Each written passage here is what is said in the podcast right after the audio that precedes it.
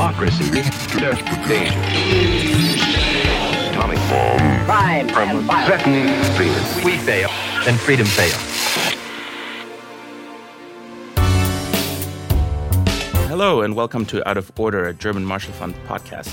My name is Peter Sparding. I'm a fellow here at GMF, and I will function as your host for this episode. So, we're a bit more than a week out from the summit between the United States and North Korea and Singapore. So, today we wanted to talk about where things stand and what this all means. To help put all these complicated developments into perspective, I am joined by a GMF All Star group. First in Berlin, we have our esteemed colleague Janka Oertel, who is a fellow with GMF's Asia program there. Hi, Janka. Hey, Peter. And then here in DC, I have with me both Andrew Small and Jamie Fly, who are also with our Asia program. I would like to see if we can tackle this issue from at least two angles. So, one would be the summit itself and what recent developments mean for the region and regional and international order. And then, secondly, uh, in light of our podcast theme of a changing international order, I wonder if we can explore kind of what this new form of relationship means for authoritarianism and our approach to these types of governments. But first, we will start with a recap of what happened and where we stand. And for that, I thought to uh, turn to Janka. So, Janka, we know that uh, when President Obama left office, he told President Trump that this would be the major international topic for him. So, how did we get to this curious situation that we find ourselves in now? First of all, the DPRK problem, the North Korean nuclear problem, is a huge challenge to the international order, not only because it's a human rights issue, but it's also a non proliferation issue and it's a security issue. So it's a huge question for the international order as such. And it's not a problem of Trump's making, but it's a problem that has persisted over decades. Um, the DPRK has been a nightmare scenario, and they have behaved like a, a, nightmare regime because they have tested missiles like they've never tested them before. Um, they have conducted their first ICBM test test or the ICBM missile demonstration because it's still unclear whether it was a test or not. They have conducted a nuclear test, so the situation was escalating. While this was going on, Trump was responding, the Trump administration was responding with a maximum pressure campaign that was uh, also con- was consisting of economic measures, but also of demonstration of military might in cooperation with the allies. And on the economic side, especially China joined in and helped to try to put pressure on the North Korean regime to behave according to international rules. After this range of tests, the North Korean regime declared itself officially a nuclear power. And then in the New Year's speech at the beginning of this year, Kim Jong un basically uh, turned around and said, now that we are a nuclear power, we can actually start engaging with the world again. And he has to turn to the economy because the maximum pressure campaign actually worked in a certain way, um, that the economy in the North was severely under pressure, and Kim Jong un had to get rid of international sanctions. So when he turned towards um, the, the international community again and uh, tried to reach out and, and uh, asking for um, interactions, it was the Moon government in South Korea that kind of responded first and reached out with an initial inter-Korean summit, which was laid the groundwork for then what followed last week was the, the big event, the first ever meeting between a, a sitting US president and the North Korean leader. Now, uh, this meeting in Singapore is uh, was historic in, in many perspectives, and it was especially interesting to see how it was perceived um, from regional players uh, around. Would you uh, characterize the summit itself and the result as a success, as the president has stated, or are you more skeptical? Well, I think it's important to see where we came from. I think the um, the escalatory rhetoric that was used on both sides, the belligerent words that were exchanged um, between the Trump administration and the regime in North Korea, had led to a very dangerous situation in, in late last year, um, where we were very short bef- before a, a, potential military escalation of the situation. Um, and any step towards a diplomatic solution should be considered as somewhat as, of a success. Whether this is a sustainable solution still remains to be seen because these are very, very preliminary results that could been that were agreed on in Singapore. But of course, um, it is much better when it's uh, back into a process that it hasn't been before. And um, in the in the outcome document at the Singapore summit, Mike Pompeo was named as the as the lead so it's back with the State Department as the, pro- the as, as, a diplomatic process, which is also something that should be um, seen as a, as a positive step towards a normalization of the diplomatic negotiations that will probably carry on for a long time now to get somewhere and to, to move the needle a little bit on the North Korean issue. Okay, so uh, Jamie, let me turn to you. You're a long-time uh, U.S. foreign policy follower and uh, maker. I wonder if you uh, have share this slightly um, optimistic. I don't know if that's the right characterization, but uh, view of the of the summit itself and of the relationship, or if you're more critical. So I'm a bit more skeptical, primarily because I worry about what we gave up as part of this summit process. Uh, President Trump, the Janka is correct. There was a war of words. There were threats. There were constant tweets and statements on both sides, threatening military action. I'm I'm skeptical that we were ever on the brink of some sort of confrontation. So I think a lot of this was a crisis created by President Trump to put pressure on Pyongyang, and that at least seems to have worked for now. Um, but I guess I reject the notion that we were a tweet away from nuclear conflict or something like that, which I think uh, has caused some to be overly optimistic about where we ended up. Uh, what I'm worried about is I guess I'm an old fashioned conservative who is skeptical of engaging dictators without some sort of preconditions.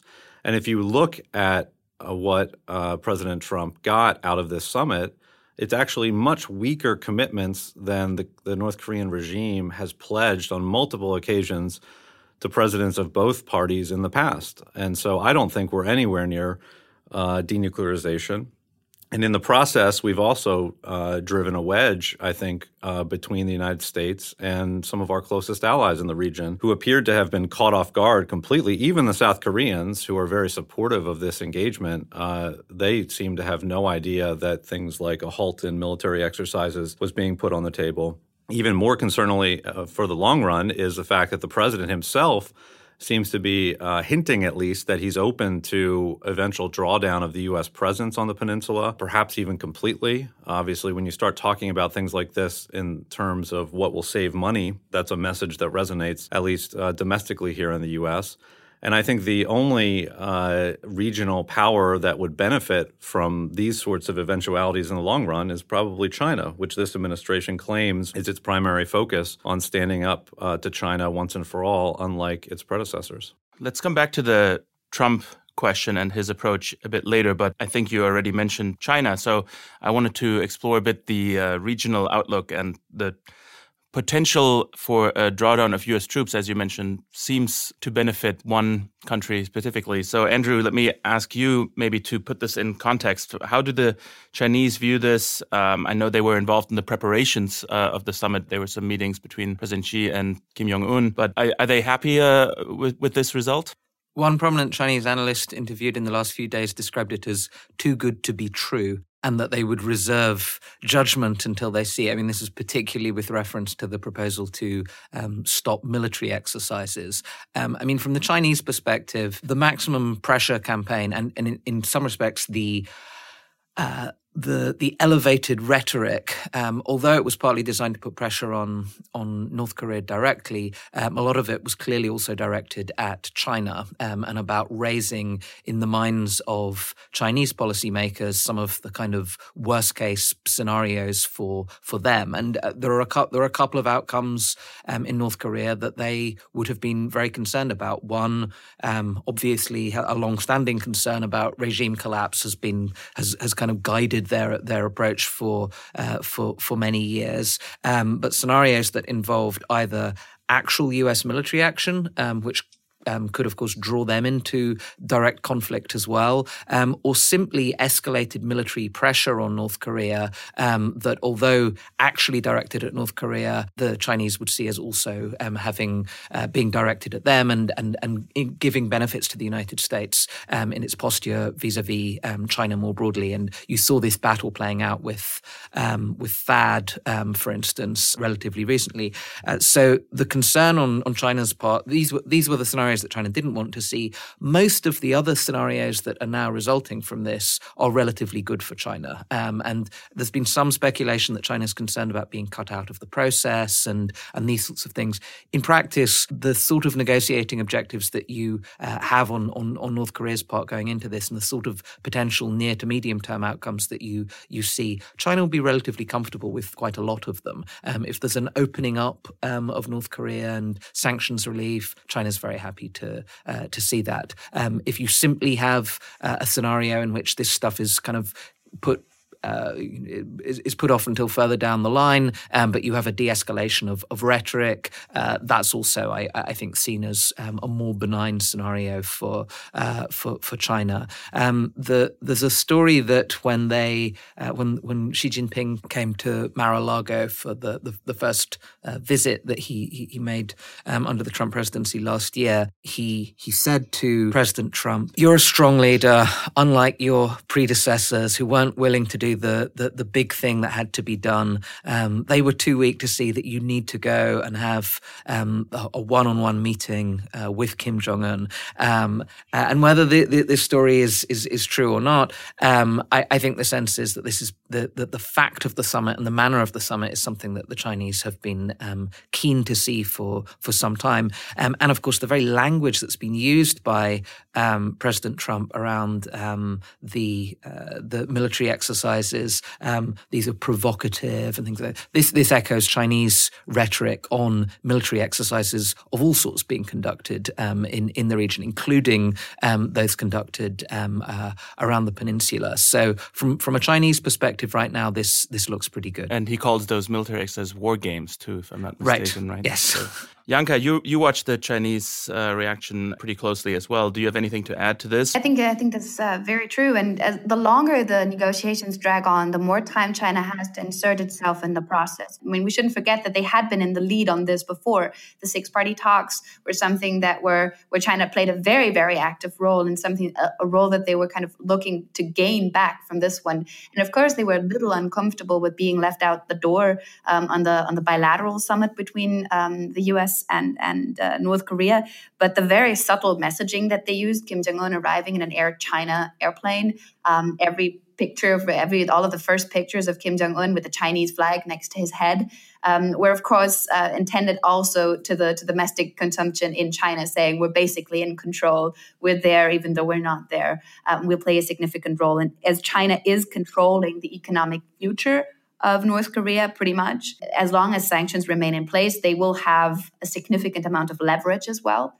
And we have to face the fact, I think, that even if sanctions are lifted, US companies are not going to go in and invest massively in North Korea the economic benefits will be shared by South Korea um, and China, and to a certain degree of Russia as well. This links nicely into into like the whole understanding of order as well that China has for the region, because it would open up North Korea and and, and eliminate that artificial island role that South Korea has in the region, and allow for economic integration in East Asia that is very beneficial to China's Belt and Road project. The one caveat um, to, to all of this, I mean, the, which which you've also seen in the last week, is that um, the Trump administration pushed ahead with the first round, with the first major round of uh, tariffs directed at China.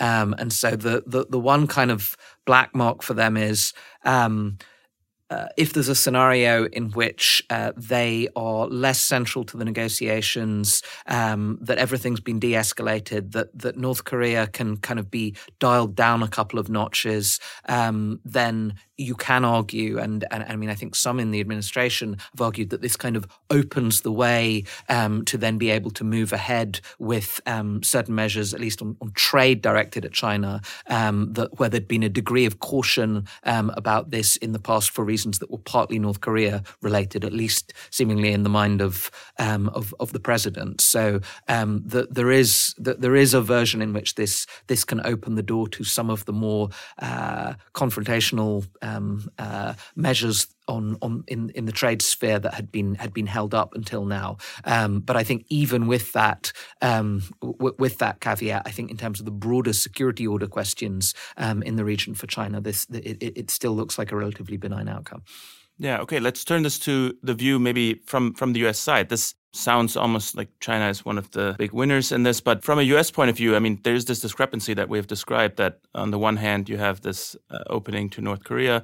Um, which benefits China, but then you have very strong rhetoric in, in other areas and, and actually tariffs and directly on Chinese goods from the US. So, Jamie, do you see any is this a strategy? Is this a new approach to the region from the us or is this just ad hoc complete separation of areas trade on the one hand and security issues on the other? This does not seem like it's a coherent mix from the outside but is there something behind this you think? No i think it's an ad hoc uh, tactical approach. And with north korea i think in general President Trump was just looking for some sort of win, which he has now claimed. He's already said the problem is essentially solved and told Americans they can sleep well at night because there's no more missile tests and supposedly no more nuclear threat, and the American prisoners, at least the current group of them, have come home.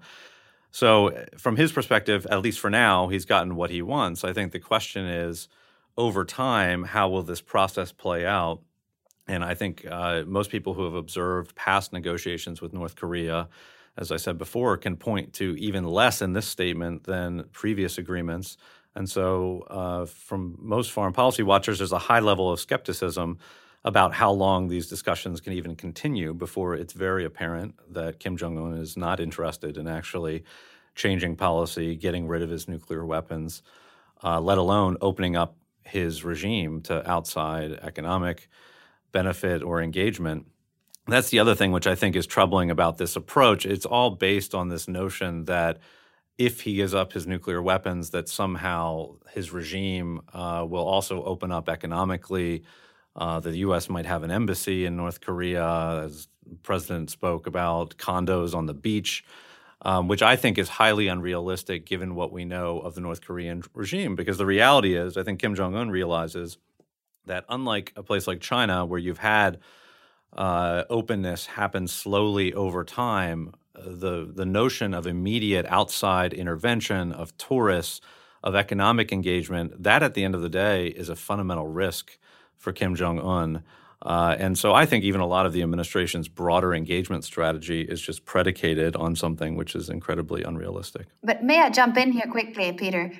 Because um, I think, I mean, it's, it's on the other hand, Kim Jong un is under pressure so much from the inside as well if he doesn't do anything about this. So I think it's a careful balancing act that he's playing um, carefully opening up. It's already almost 50% of the GDP is based on market um, market forces in North Korea. This is a different North Korea than it was a decade or 15 years ago.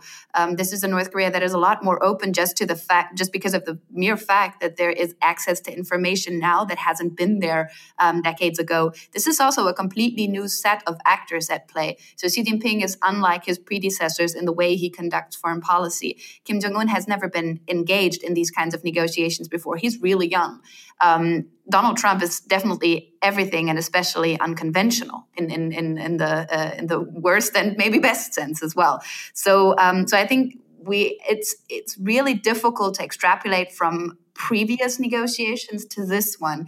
I think we are at a different stage here. It doesn't mean it needs to it will be a success, but I think it will be different um, in, in the way it is conducted. And um, the pressure that comes from the younger generation in North Korea will be more significant now than it has ever been before.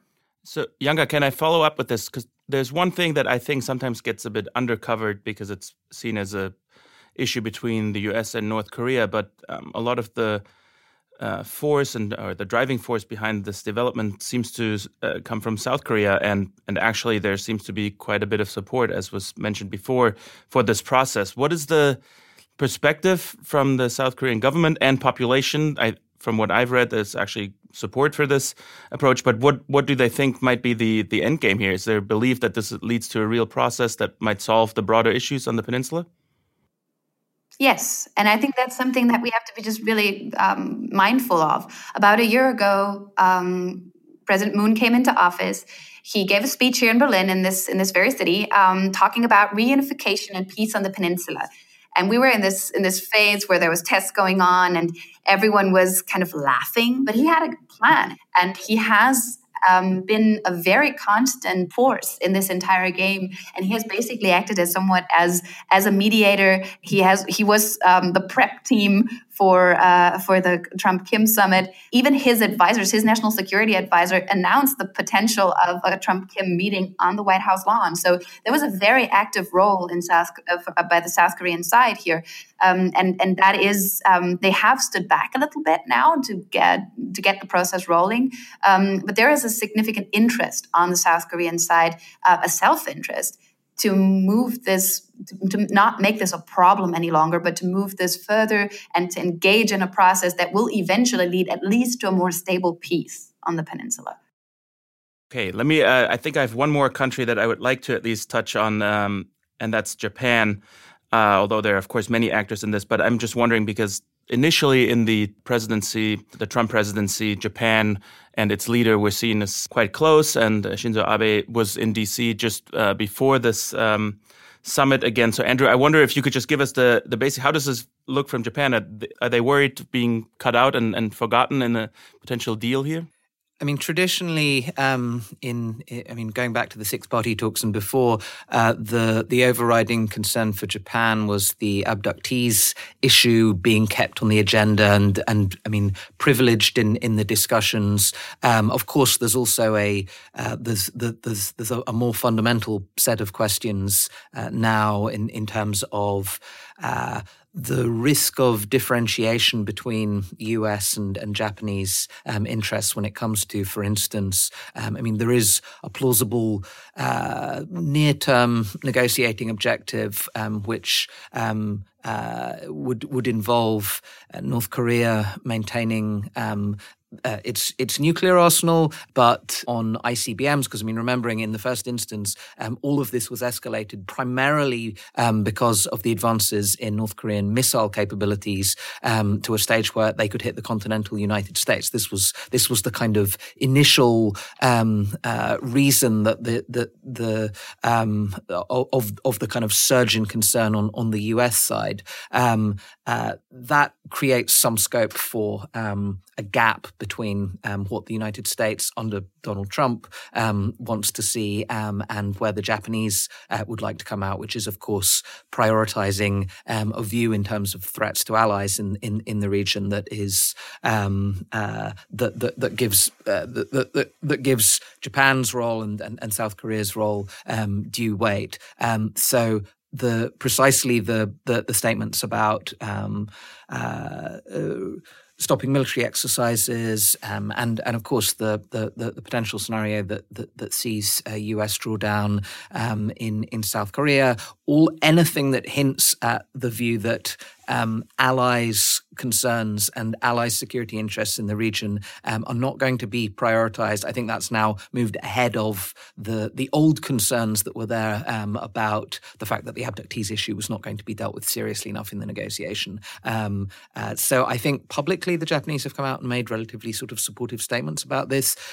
Privately, I think they've uh, they're they're they're very nervous about uh, about where this is going and uh, in the broader context of the relationship. After, as you say, in the early stages, Abe was seen as one of the kind of successful Trump handlers, and and actually the Japanese um, have also been um, hit hard on the on the tariffs front as well. Um, uh, and I think Japan is is kind of, in one sense, if you're looking at nervous allies around the world teaming up to figure out um, how to navigate this administration, Japan is very much one of those uh, nervous allies um, uh, right now. And um, I, I, think in the in the G7 as well on the on, on the crunch uh, issues, um, Japan's lined up with with with the Europeans on these on on, on the big questions. Yeah, that's actually a good pointer here. I want to shift gears a little bit, and you mentioned the G7. I want to look at the summit uh, and the surrounding developments a bit from the point of view of what this means for how the US and uh, maybe more broadly uh, other countries are dealing with authoritarianism and, and uh, countries like North Korea, but also uh, other countries with Russia, China, and, and so on. It was interesting that the summit came just a few days right after the G7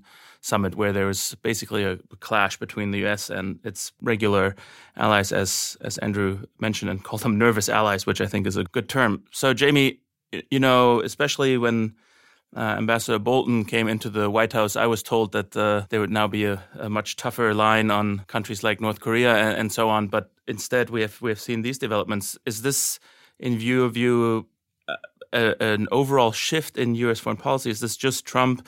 What is behind this, and what does it mean also for the broader international order when the U.S. engages in this way with authoritarian states? I don't know that a broad shift is underway. I do think it's interesting. It's an interesting sign, though, of certainly President Trump's own limited worldview. Uh, he's always spoke more spoke, spoken more favorably about authoritarians than many U.S. allies, and so this is clearly consistent with that. Uh, having gone from blowing up the G7 meeting to backslapping with Kim Jong Un, uh, it says it all right there.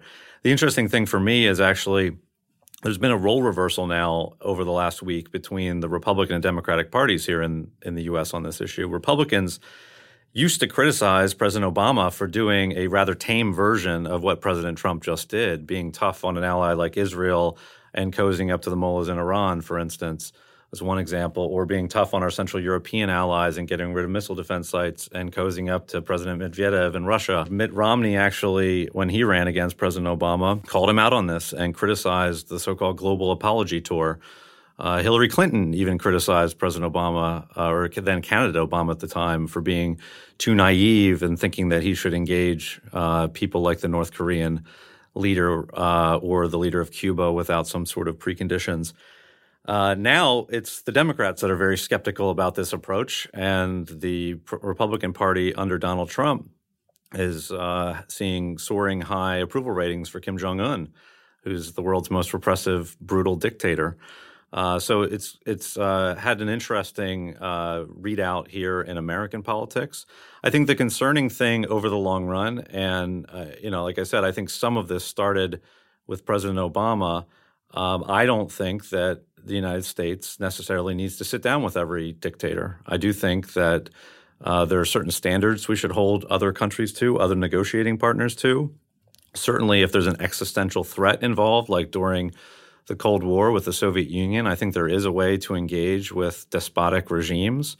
I think that even if you can carve out narrow areas of cooperation like arms control, you still routinely, uh, almost every meeting, need to bring up issues like human rights. Uh, and I think we're getting further and further away from that in this type of engagement of, like I said, the world's most brutal dictator.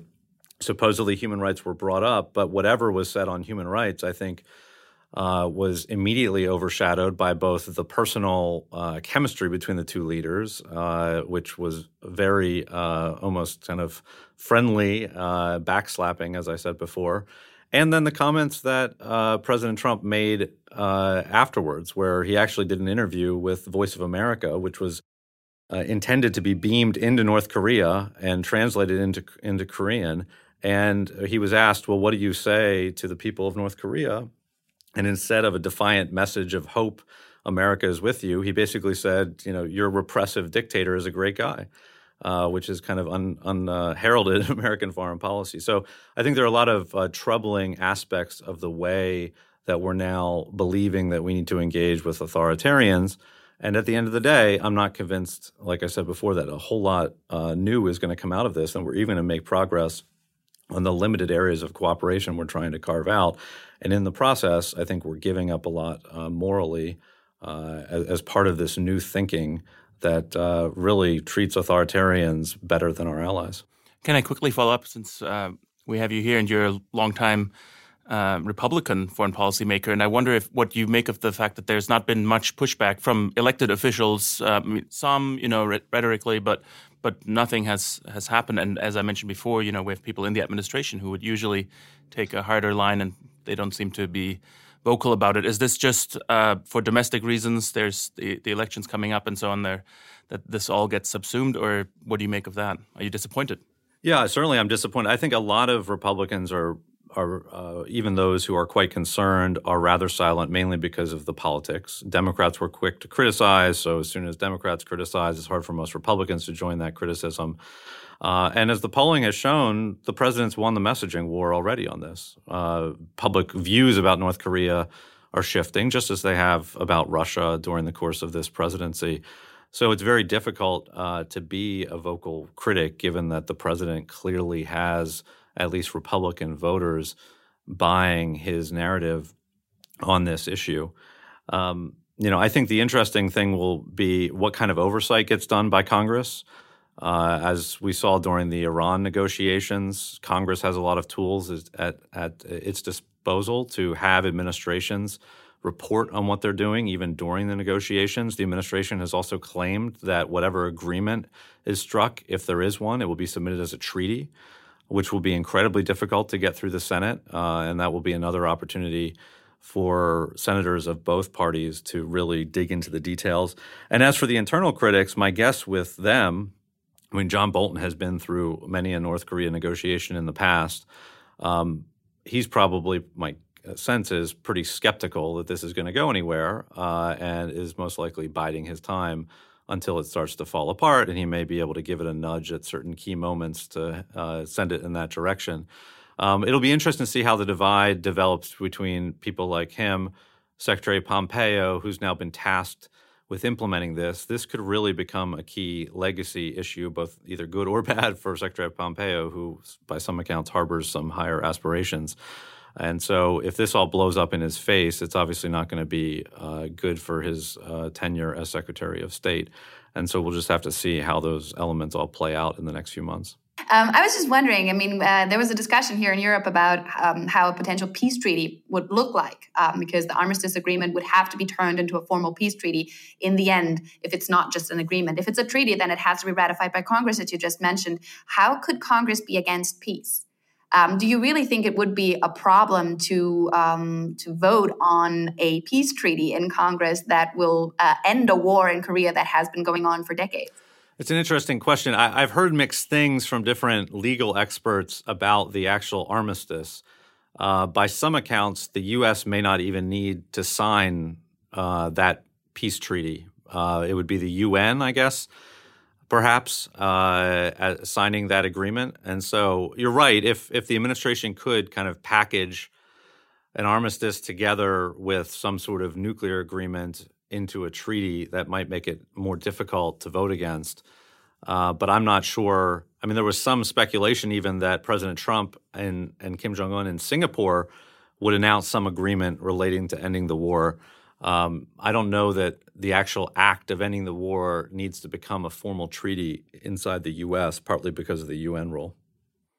Okay, so Janka, let me actually turn to you and, and ask how this question of um, you know Western leaders, in this case President Trump, or the actual leading power on the West, how its changing approach to authoritarians looks from from Europe. I, it's closely watched, I'm sure, because there are a lot of European countries that uh, worry about other countries in their neighborhood. But in general, how how does how is this played in Europe, if at all? Are people watching this closely, and, and what do they make of it?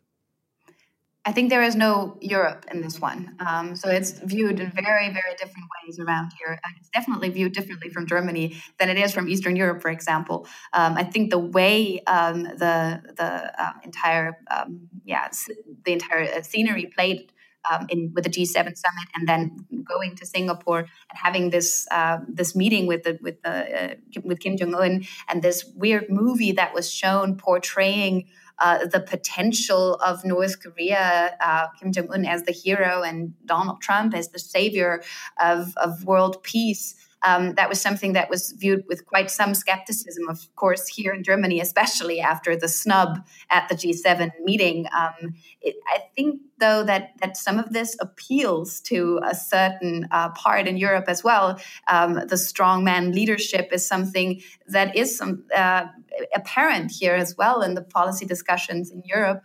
Um, and, and that's not only limited to, to Eastern Europe, it's also in, in Southern Europe as well. So while the summit itself and while the situation in North Korea is not of immediate relevance to most of the Europeans, um, it is more of an issue of long term non proliferation, human rights, not issues that are on the top of the agenda in Europe at the moment, where we grapple with other more immediate problems. Um, but it is it is uh, the, the, way it was conducted by the Trump administration was something that was viewed with a little bit of awe in some uh, in some areas and and, and respect um, and in some areas with great disgust. Andrew, do you share this view? Do you have any different different perspectives on this? I mean, we've seen uh, you know approaches now um, in the last few years to other uh, countries. We already talked about Iran. There was also the opening to Cuba, but this seems different. What do you make of this approach from the US and what it means for the international order? I suppose, broadly speaking, on the European side, the the greater concern has been more confrontational policies with some of these countries. There's been um, some enthusiasm for uh, diplomatic openings um, uh, with, with, with these regimes. Um, I, I, uh, say it, it, breaks down differently across uh, uh, across the continent. This this is true, but um, I, I, think if there was the sort of general mainstream um, European foreign policy view on this, I think there's clearly more enthusiasm for uh, this iteration of the North Korea policy, um, even with the obvious kind of uh, caveats that are there than what you had last year. Um, I think the broader concern is is is rather um, this kind of the the flavor of the policy that's emerging, um, in which uh, clearly is greater comfort level with some of these authoritarian regimes across the board than there is with these irritating liberal. Um, uh, uh, European uh, allies um, and some irritating uh, North American um, allies um, as well. Um, and the, the, there was the uh, the line um, that was quoted in one of the newspapers, supposedly from the meeting between Macron and Trump, um, in which uh, Trump is, uh, in, in, which Macron is supposed to have said, you know, we we have a China problem, we should work together on it. Um, and the response comes back from President Trump: the European Union is worse than China. Um, and uh, and and of course this is in, this this had a kind of trade focus to it um, uh, in one way, but I, I, think also captures some of the the, the flavor of, of, of a sense that um, this version of a liberal international order um, uh, is uh, there's, there's, going to be more robust efforts, if anything, on on on the, uh, now and in in this year, uh, not not just to kind of uh, it's not a neutral position on it. I mean, it, the, the, the sense is that elements of this may be unraveled by the United States. Um, I mean, this was one of the G7 negotiating um, issues at, one point, the objection to using the term rules based order. Um, and there may be areas um, uh, of policy in the administration, um, uh, you know, coming out of the Pentagon things where, where, where this is still rigorously adhered to in, as, as, as language. Um, but there are more and more uh, areas where it looks like to, to some of the Europeans and, and elsewhere, like there are going to be efforts to to uh, dismantle parts of it. And, and that's the other kind of nervous allies uh, zone um, where um, it, it's not in, in, some, I mean, there, there, there are concerns, um, I, I, think, that were there and it may come back again about, you know, again, deals being cut with authoritarians um, across um, uh, over your heads. Um, the same thing that you've seen with, with South Korea. The anxiety is that, you know, you could, you could see a, a variant of this with, uh, with, with Russia.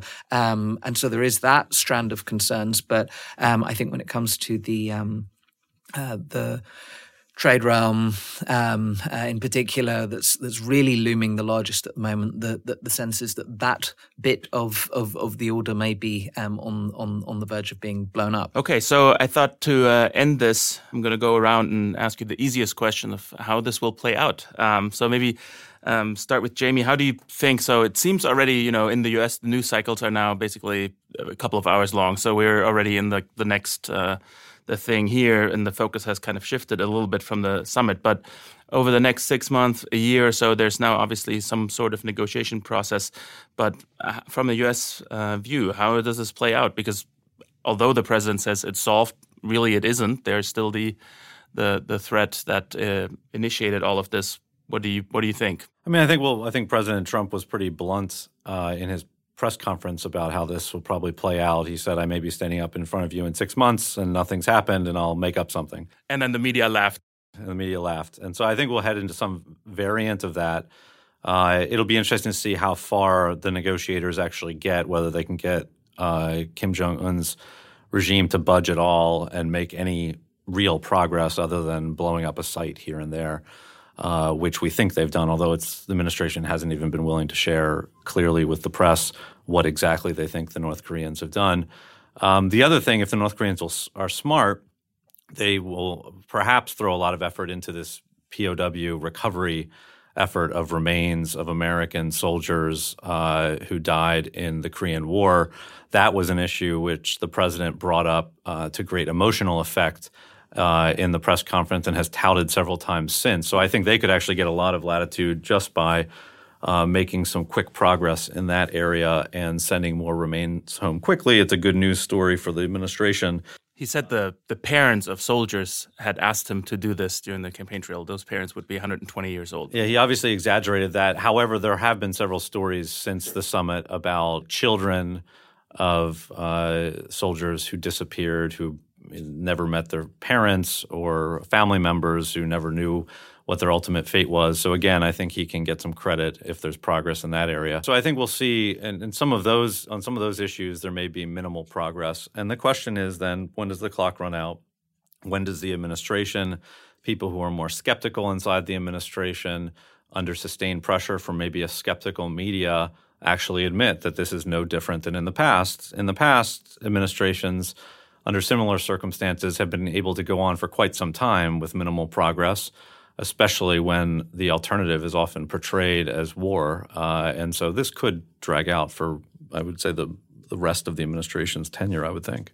Janka, what, what do you make of it? So, also, what are the North Koreans doing? What are the South Koreans doing? Are they just going to play this out slowly? Are, are the South Koreans going to uh, make any moves in the meantime? Uh, so President Moon doesn't have a he, he's in a rush to some degree because he doesn't have uh, a next um, legislative period. He can only be president for his five year term, and then that's it. So um, so he will have to want to have this resolved within his legislation, um, and uh, so I think there is that's that one pressure from the South Korean side. But I what I find more interesting is um, that some domestic improvements, and that would be something that only North Korea can deliver um, where you could see some improvements in the human rights field where actually no one can object to that. Uh, and where, where they would gain some positive momentum. And that's something that we could see over the next couple of months, and where Kim Jong un would be able to create a more beneficial uh, negotiating environment for himself without actually giving up anything in terms of his nuclear program. So I think we will see a lengthy process. I wonder how long Donald Trump is interested in a lengthy process. Uh, he has not, he's been a bit of a short attention span. So maybe this is something that could be difficult in the long run. Um, but it, a lengthy process with uh, South Koreans heavily engaged, with China interested in this being a success to some degree, um, it's not the worst outcome that could happen on the peninsula. Okay, Andrew, you have the last word. Do you think there's any chance that this ends with North Korea actually giving up its nuclear capabilities, or maybe just with giving up its uh, ICBM capabilities? Should we sleep safely here? Well, that's it, it's the latter scenario that I was kind of interested in in, in this case. Um, you have a a version of these negotiations in which um, the Trump administration and the president personally can point to a significant win if they are able to make process, uh, progress on the ICBM side. They can turn around and say, um, coming into this administration, um, uh, we we were facing um, a threat to you know I mean we've we've all gone through and and done the North Korean warhead um, striking U.S. cities um, uh, online um, simulator. I'm I'm sure. Um, uh, may, maybe not. I have. I have. Um, I have to admit, scary. Uh, but I, I, I, think this has been quite a, a, a, a common uh, thing here in DC in, in, in, tracing. You know, what if it hits the Pentagon? What if it hits the White House? What's the fallout? Um, the, but I mean, seriously, you, you've moved into a zone for the first time in, in decades in which a new country has arrived with the capacity to hit the continental United States. Um, if you have a set of negotiations um, in which uh, those capacities, um, even if they can, as as Janka suggested, be be then replaced at another um, juncture, um, if there is a story that says um, there is no longer a threat to the continental United States, um, and on the North Korean side that they were able to uh, also front load sanctions relief, they could retain um, a, a, nuclear uh, program, the, the, longer term negotiations play out, the administration can point to a sort of quick and, and not meaningless win in certain respects. North Korea gets sanctions relief. That, that, that's the kind of ally worrying scenario, um, uh, in but but one in in in which um, uh, it, it's not inconceivable that you could you could have some sort of progress. Um, and so that that's that, that's always been as soon as as soon as the, the, the process got going. I mean that that that's always been the um, uh, the, the the set of eventualities that kind of wondered about. You haven't necessarily had the scope in the past to uh, have such a clear wedge between allies' interests um, and um, and a version of what US interests look like. And it's a version that this president seems to subscribe to uh, as well. Um, and, and so if you're sitting in Pyongyang looking for um, a way in which you can um, entrench your nuclear program, um, uh, uh, create uh, gain direct and immediate benefits in in terms of military exercises being conducted in your periphery, gain immediate benefits in terms of sanctions relief, it may actually be uh, worth giving up um, some elements of your of your program in, in return for some of these things. Of course, the administration has in in the initial discussion said that you know the the, the um, uh, sanctions relief and things would not follow until there was a more comprehensive um, agreement that was that was reached. And blah, blah, blah. Um, in practice, we're already even with the limited things that have already played out, seeing a significant easing of the maximum pressure campaign, particularly from from the Chinese side, and I, I expect others would would, would follow. So um, uh, I, I I doubt that if if it comes down to it, um, uh, uh, that that that position will, will will hold. And again, particularly if there's a really tangible win that can be pointed to, that could be pointed to in a relatively short space of time. Great or not great, we we shall see. Despite our best efforts, we uh, also leave this uh, problem unsolved, but I have a feeling we will return to this question a few more times on this podcast. So I want to thank all of you guys for joining us. And I want to thank uh, Zach Tarrant, our sound designer, as always. Thank you, Zach.